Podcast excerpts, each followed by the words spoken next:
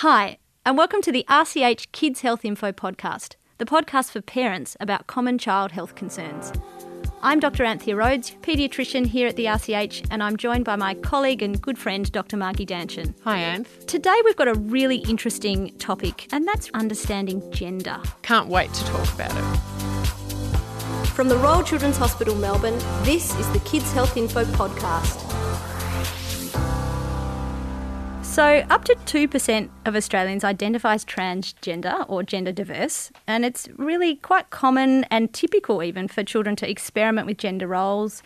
Many parents have experienced this. It might be, for example, you know, a little boy wanting to dress up in girls' clothes or put on makeup, but Sometimes this is much more complicated than that sort of situation, and there might be children that are actually struggling with their gender um, and in that space where we think of gender diversity. Yeah, that's right, Anth. And children can really experience what's known as gender dysphoria, which is what you really just described that sense of perhaps distress or difficulties and questioning their, their gender identity.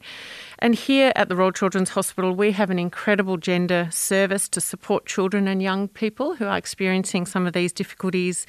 And so, joining us today to talk about gender in kids uh, and the complexities that can arise for some children and families is adolescent physician and head of the Gender Service, Associate Professor Michelle Telfer. So, welcome, Michelle. Thanks, Margie and Anthea. Great to have you here today, Michelle.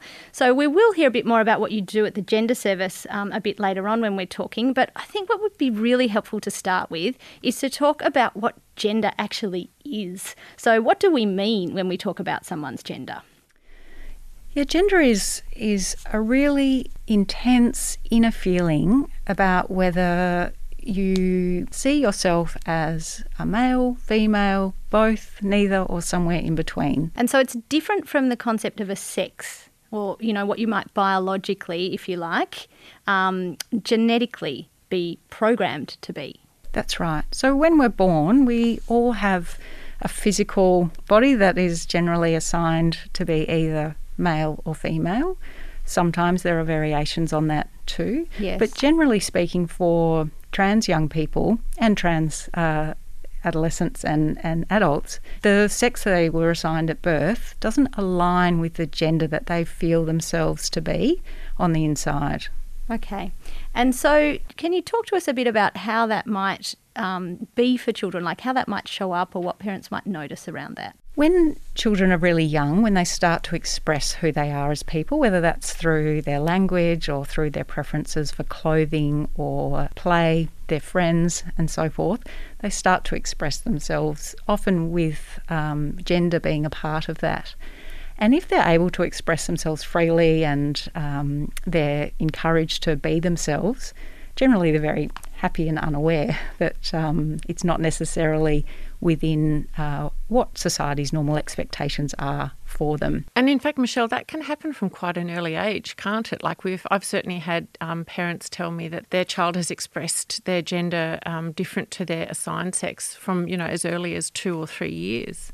Absolutely, um, we've had parents approach us for assistance for two and a half year olds, mm. where it's very clear that they're expressing themselves in a way that the parents didn't expect and the parents feel quite worried about that.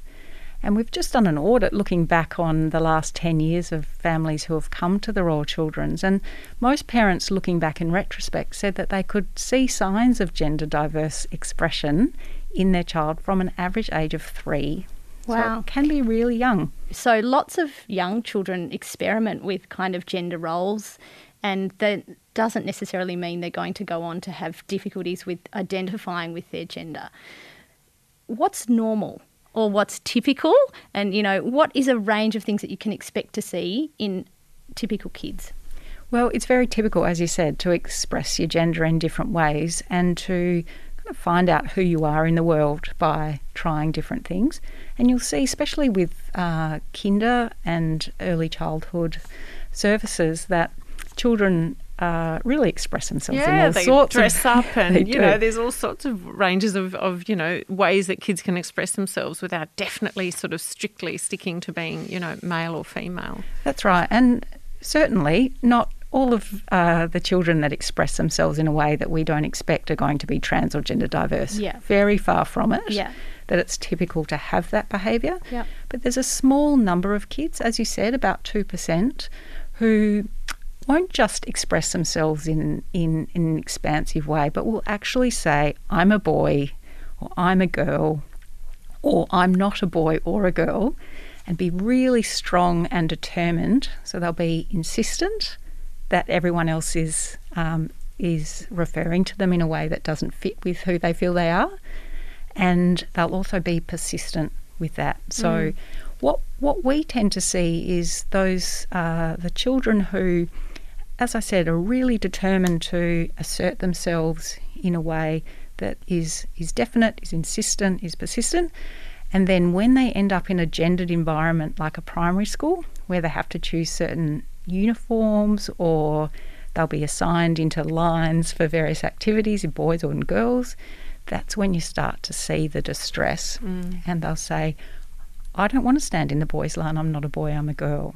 So it's it's a whole nother level of identity and it's not just about um, being uh, a tomboy or being a boy who's um, expressing themselves in a feminine way.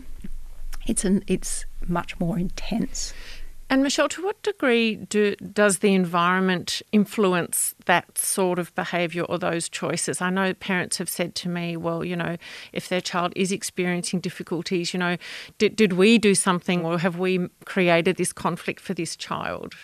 After working with families for many, many years now, I guess the conclusion that I've come to, and this is backed up by the research, is that other people can't influence your gender identity in terms of who you are uh, innately. Deep down inside, you are who you are.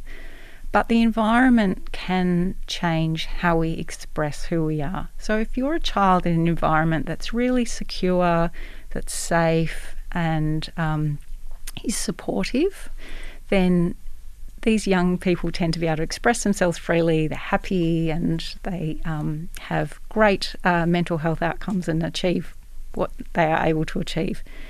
For those that are environments where there are very strict rules around gender expectations and how they need to behave, then what you'll find is some of these young people become quite distressed and withdrawn and often struggle with um, things like depression and anxiety. So, from my belief, is that the best way to support uh, children is to let them express themselves freely and to go from there. We've got a really interesting question related to that actually from um, Katerina. Perhaps we can listen to that now. Hi there, this is Katerina. I have a question for Dr. Michelle Telfer about gender. I've heard a bit about gender creative parenting and not gendering your child when it's born, but letting them express themselves in many ways and seeing what happens. And I'm just wondering what Dr. Telfer thinks of that approach. Thanks, Katerina. That's a fantastic question. I think one of the important aspects of gender is that gender is really important. It is something that means a lot to all of us.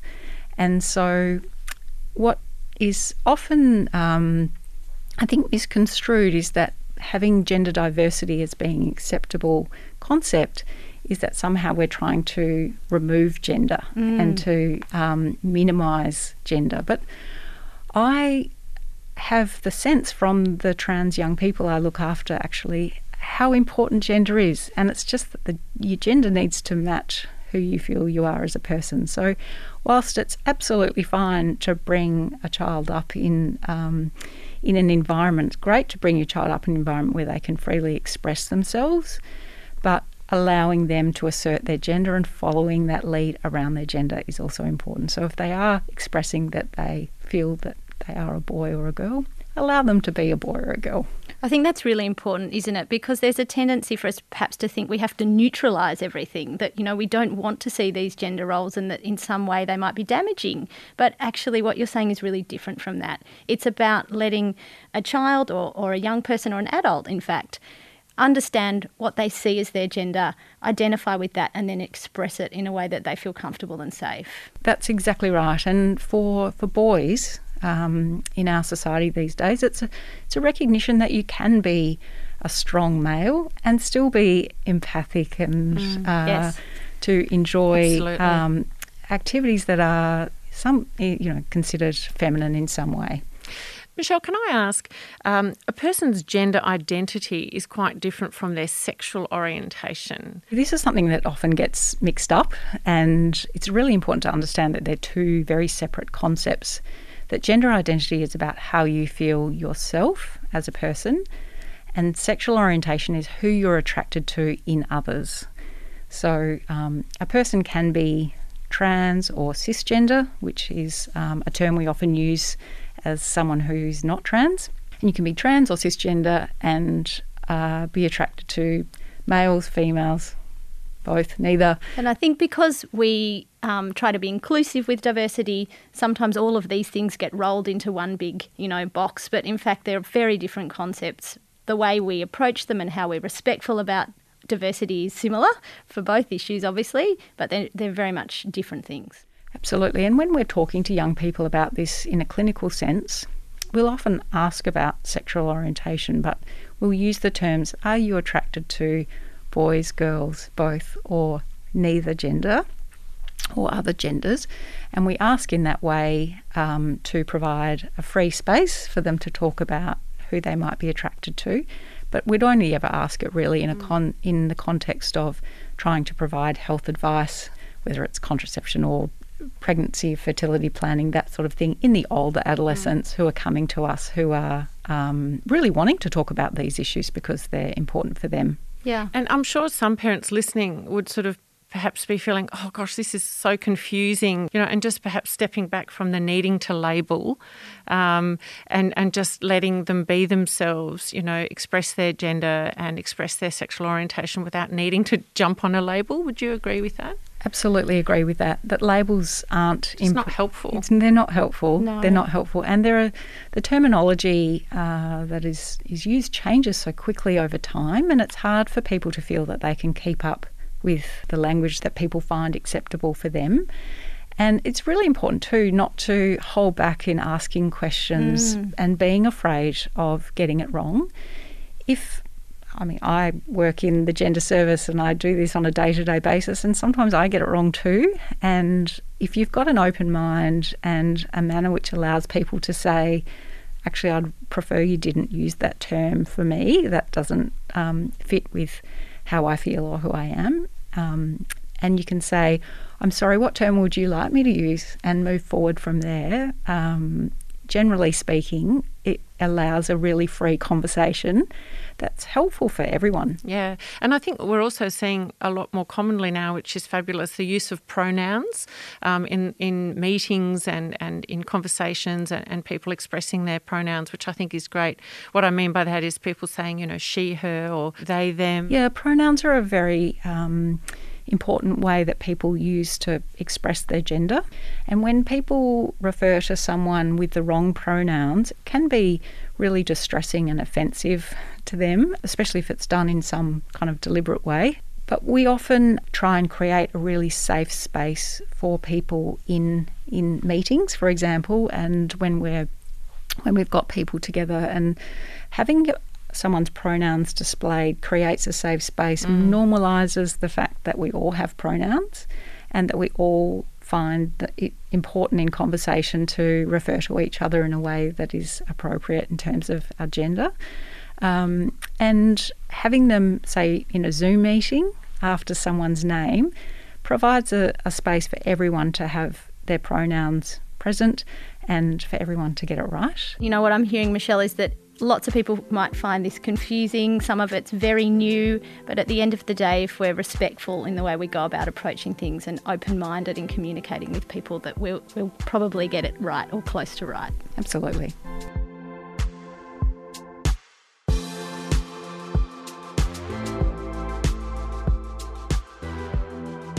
Perhaps we can think a bit more about the concept of gender dysphoria. So, that's a, an interesting word and term in itself. So, I'll ask you perhaps to start by explaining what that means and how this is different from, you know, a, a spectrum of diversity. Dysphoria is really a medical term that describes distress that occurs in relation to someone's gender and the incongruence between their gender identity and their sex assigned at birth. And whilst um, gender dysphoria is something that we, we focus on uh, when we're trying to provide care for young people who come to see us, lots of trans people don't actually have distress and dysphoria if they're really well supported and can live in a way that is comfortable for them. Yeah. So our our role, I guess, as clinicians is to reduce this distress, and there are various ways we can do that. And for some young people, we can reduce their distress by allowing them to use their preferred name or the correct pronouns, for example, or allowing them to wear the clothing that they want to wear or that they feel comfortable with, school uniforms, mm. and, and so forth. It's such a negative term, gender dysphoria, mm. because it is it is about distress, and distress makes us all feel uncomfortable when we're focusing on that. It is really important to remember that many don't have the dysphoria. Mm. And Michelle, how do children and young people express that distress? Uh, I'm sure that differs, you know, depending on the age of the of the child. Yeah, so young children, when they're um, confined by social norms and when they're told to behave in a certain way that prevents them being themselves, they can express their distress by becoming angry or withdrawn or crying a lot and can sometimes be hard to work out what's going on. When young people are um, going through puberty, often the distress is very much more specific. So, for example, if someone has been um, assigned female at birth, but they have a male gender identity. In our society in Australia, it's very acceptable for uh, for girls to attend school and wear shorts or pants and play footy and soccer and and just um, live as they would like to live. But if a, if a, a, young person is in that situation and they start going through puberty and they start developing breasts, for example, there's a certain distress that comes mm. with mm. that breast development that for, for a young trans person, a trans boy who's going through this, it's almost um, it's it's insufferable. It's a bit like a, cri- a crisis. Really. Absolutely yeah. a crisis. It's outside of their control. It's totally outside of their control. Um, it changes how the world uh, reacts to them, and um, it changes how that person is able to go about their daily life. And that's often when we see these young people present saying, I feel incredibly distressed. Mm. And often that can be associated with things like depression, anxiety, and and even further than that, potentially self harm, which is you know often when we see um, young people presenting at this time. That's right. It's a really high risk time for mm. self harm, mm. and um, unfortunately, also suicidal ideation and, and really feeling like I can't live in this way, like it's not tolerable for me. Mm. And I guess that's where we come in to provide a relief for that distress. Yeah. We've got a question from a parent that would be good to listen to now.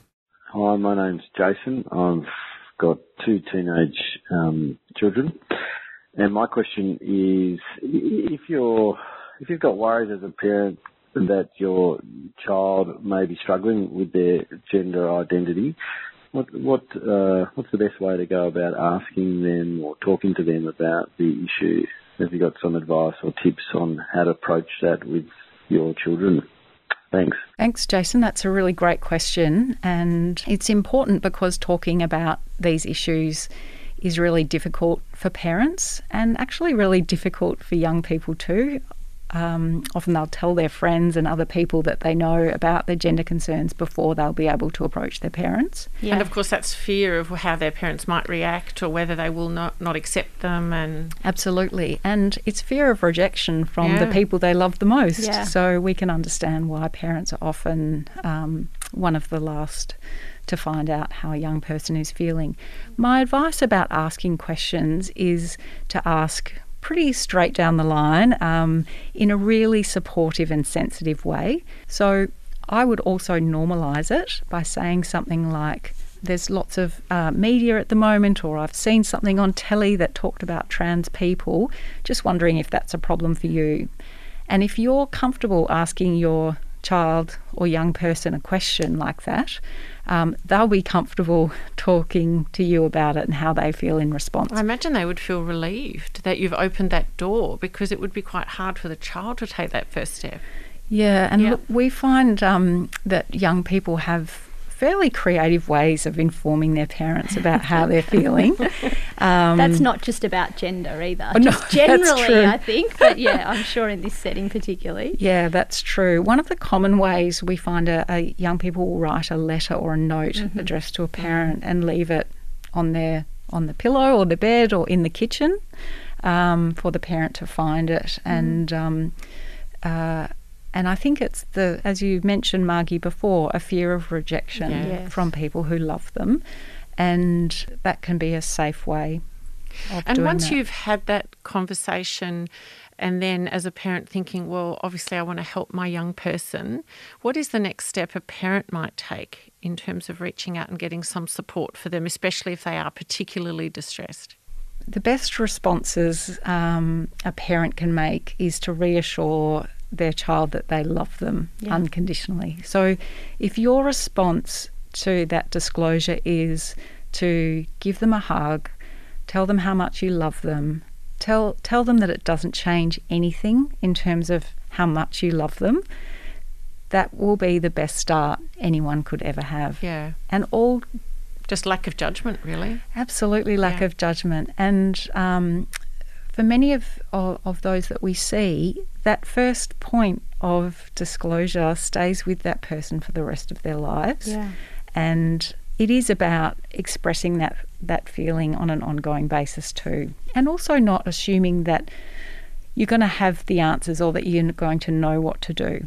I think the first step after reassuring them that everything's going to be okay in terms of the family is to say, What would you like us to do to help you? What do you need us to do? Because sometimes that young person, all they might need at that point in time is for their parents to know Yes. and they might say, I'd really like it if you could use a particular name, for Yep. example. That might be all that they need and want at that point in time. But also, as you, as you mentioned, um, the I guess the anxiety and the stress of telling their parents, Yeah. Having that out can can often be all that they need to. Yeah. Um, And I know a lot of parents say to me at that point, uh, when they've had that conversation with their child, they're then conflicted about what they say to the rest of the family or friends and how do they manage that. And, you know, do you think that should be really dependent on what the child wants and, and have that conversation openly as well? Yeah, good question. Um, I think it's important for the young person to feel a sense of control Yeah. over the communication of their information. Absolutely. And some young people say, I'd like you to tell aunts, uncles, grandparents, um, and so forth, and the parent can then go from there and assist. And with- potentially use the, the name that the child has now chosen yeah, to change yeah. potentially to. And we, again, there's so many different, there's no right or wrong way of doing it. Some young people want to do it themselves, others find it easier if someone else does it. I've had young people who have wanted to stand up at assembly Yeah. and announce it to the school. One fantastic story I had was a young person who had started at a new school and they did exactly that. And I said, How did it go? And they said, actually, no one seemed to think it was a big deal. And I wondered if anyone was listening. So I wanted to go and say it again. but really, everyone was just really accepting and thought, oh, yeah, that's kind of how it is. So it's it really depends on the person, it depends on the environment. Um, and Actually, really, I must say, Michelle, that is something that I've experienced also having these conversations with my own children. I've got four kids, and I think children um, and young people are a lot more accepting than adults Yes. often. And, and this isn't actually a big deal for them often. Yeah, sometimes it is about recognising our own biases or discomfort and what role that's having in this whole interaction as distinct from what might be happening for your child or your young person. And sometimes for parents, and I imagine parents listening to this today, some people might be thinking, oh, that all sounds so easy when you talk about the way to bring it up and you talk about how to react and how to respond. And they may feel like they don't have those skills or that they're not in that place or that space to communicate in that way with their child. So, what would you say to parents who might be thinking about that? How can they do this? What sort of supports are there for them? Yeah, there's some fantastic parent support groups in the community. Mm. I think the two main ones in um, Victoria, and they have national reach, is Transcend Australia, and the second organisation is Parents of Gender Diverse Children. Um, they both have websites. Um, they're both on the RCH Gender Service website. There are links there too. And they're very specific, looking um, to support parents and families, including siblings. Mm. Yep. Um, there are other organisations for trans young people who specifically support the young person themselves. Yep. Um, so Minus 18 is, um, is a fantastic organisation that, that does that.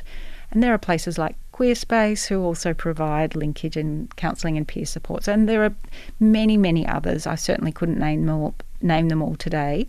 Um, but through the RCH Gender Service website, you can get links to all of those. Excellent. I think this kind of leads into another question that was written in that I'll just read out um, now from Jessica who said that uh, she's a parent of a young child, a four year old, who she feels appears to be transgender. And she says, We're desperate not to get this wrong. We're trying to follow her lead, but we're worried about what the future holds for her. How would you address that question and comment from Jessica? Well, my first thought with that, Anthea, is that this child is very lucky to have supportive parents who are conscious that they could get it wrong and are wanting to do the right thing by the child. And focusing on what the child needs is the number one um, way of making sure that you're doing the best you can for them.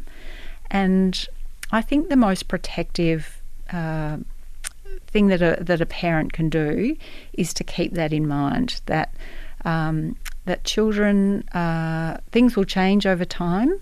Letting them lead the way in terms of how they wish to be cared for is important, and recognizing the signs that if they're really struggling, um, if they're having, uh, if you're starting to notice changes in their behaviour in terms of becoming withdrawn or very sad, that there are people like us here at the Gender Service who can provide some further assistance to them.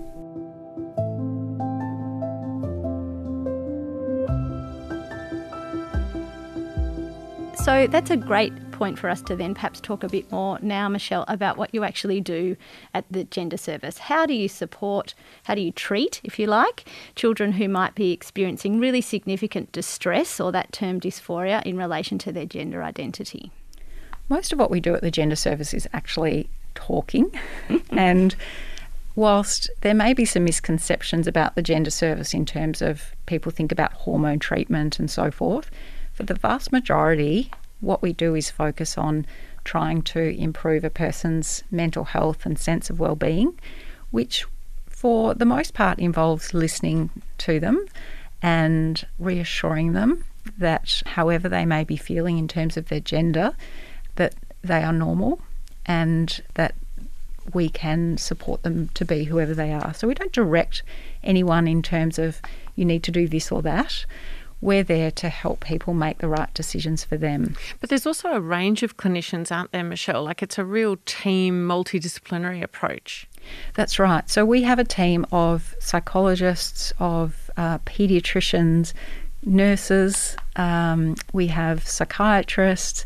We also have um, people in the extended team from from gynecology um, and other nursing staff. So, social work, speech pathology. There are, are very many people in the multidisciplinary team, and we individualise care so that if someone really just wants to come in and explore how they're feeling through um, talking about it, then that's exactly what we provide.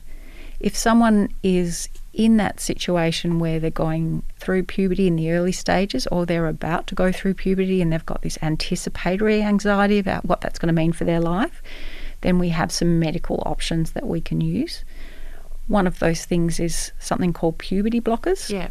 And puberty blockers are uh, medications that have been used in children for more than 50 years for other reasons. Um, but I think that's important. Just sorry to interrupt you there for a minute, Michelle. But there's a sense that some of these things are new and experimental, and people feel worried that you know they've not been tested before, or they're medications that we shouldn't be trying out on children. Mm, well, the blockers have been used um, in other situations like precocious puberty, for example. So this is a totally um, unrelated condition to, for, uh, to what we're talking about today, but where a child may go into puberty very, very early for a reason another medical that relates reason. to their yeah. hormones in a different way. Absolutely. Yeah.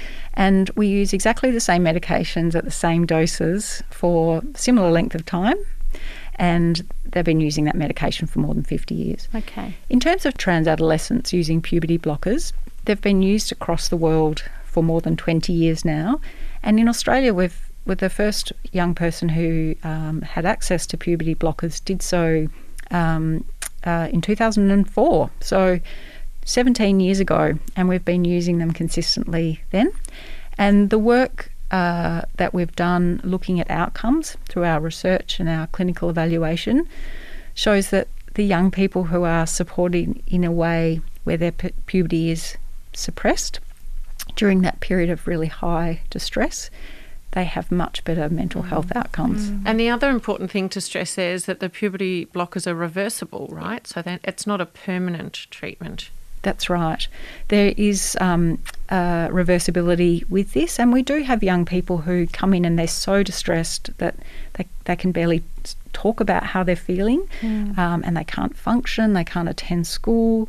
And what we see is when we start the puberty blockers, it gives them the space and the time to sort of breathe and absolutely process what yeah. might be going on. And I know I've had a patient in my care who was seen through the gender service who did that for a period and then actually um, felt much more comfortable with their uh, birth assigned gender and ultimately kind of went back to a decision to remain a boy and has continued on happily as a boy, but needed a period of about 18 months to actually take stock and understand what was happening and adjust to some of the processes that were happening for that person. Absolutely. And there is um, uh, many examples of where puberty blockers have really given someone that capacity to explore freely and Michelle, perhaps also talk briefly about what the service doesn't do, because there's also a lot of concern around surgical procedures, for example. Yeah, there's been some misinformation that's been put out Very there so, yeah. to say that people can just turn up and get hormone treatment and then we're doing surgery. Yeah. It's not the case. Mm. Really important to clarify that here today, I think. Absolutely. So we don't do any surgery uh, on trans young people at the Royal Children's Hospital. And the process for accessing hormone treatment takes a long time too, where um, firstly there's often a waiting list, so there's time before someone is seen um, by the nurse, and then everyone sees a mental health clinician, a psychologist or psychiatrist, and a paediatrician over many, many months before a decision is made in conjunction with that young person, family, and all the clinicians of the multidisciplinary team. So it's a really complex, really thorough, and comprehensive process that we go through with the family because they're important decisions and we want to get them right. Um, and we want to make sure that mm. we're improving lives in the best way that we can without doing any harm. I think we're incredibly lucky, Michelle, to have you and your service here at the RCH because this is clearly such a complex space. It's something that, with the way society is evolving and we're able to normalise diversity, that people are coming forward and seeking help and having some amazing outcomes. So, before we finish up today, and a big thank you for being here and talking with us. Yes, thank you so much. You're Can welcome. you give us what you would say as a final message, I guess, to young people who might be listening or parents who might be listening who feel they have concerns perhaps about gender identity? What advice would you give them? I would say that being a parent of a trans child or young person, or being trans yourself, is not something to be afraid of, and certainly not something to be ashamed of. That it really is something to celebrate and to be proud. And I have to say, in the 10 years that I've been working um, in this area, I've learned so much from the trans children and the families. And I think we've all got a lot to learn from Yeah. trans children and families. And listening to them helps us to better understand ourselves. It helps us to understand the world that we live in. Um, and it also helps us appreciate just how quickly the world is changing and not to be afraid. And that's got to be a good thing.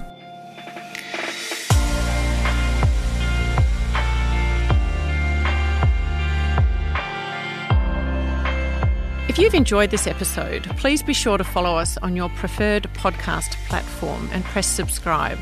And if this episode has raised any concerns for you or your child, please contact Lifeline on 13 11 14.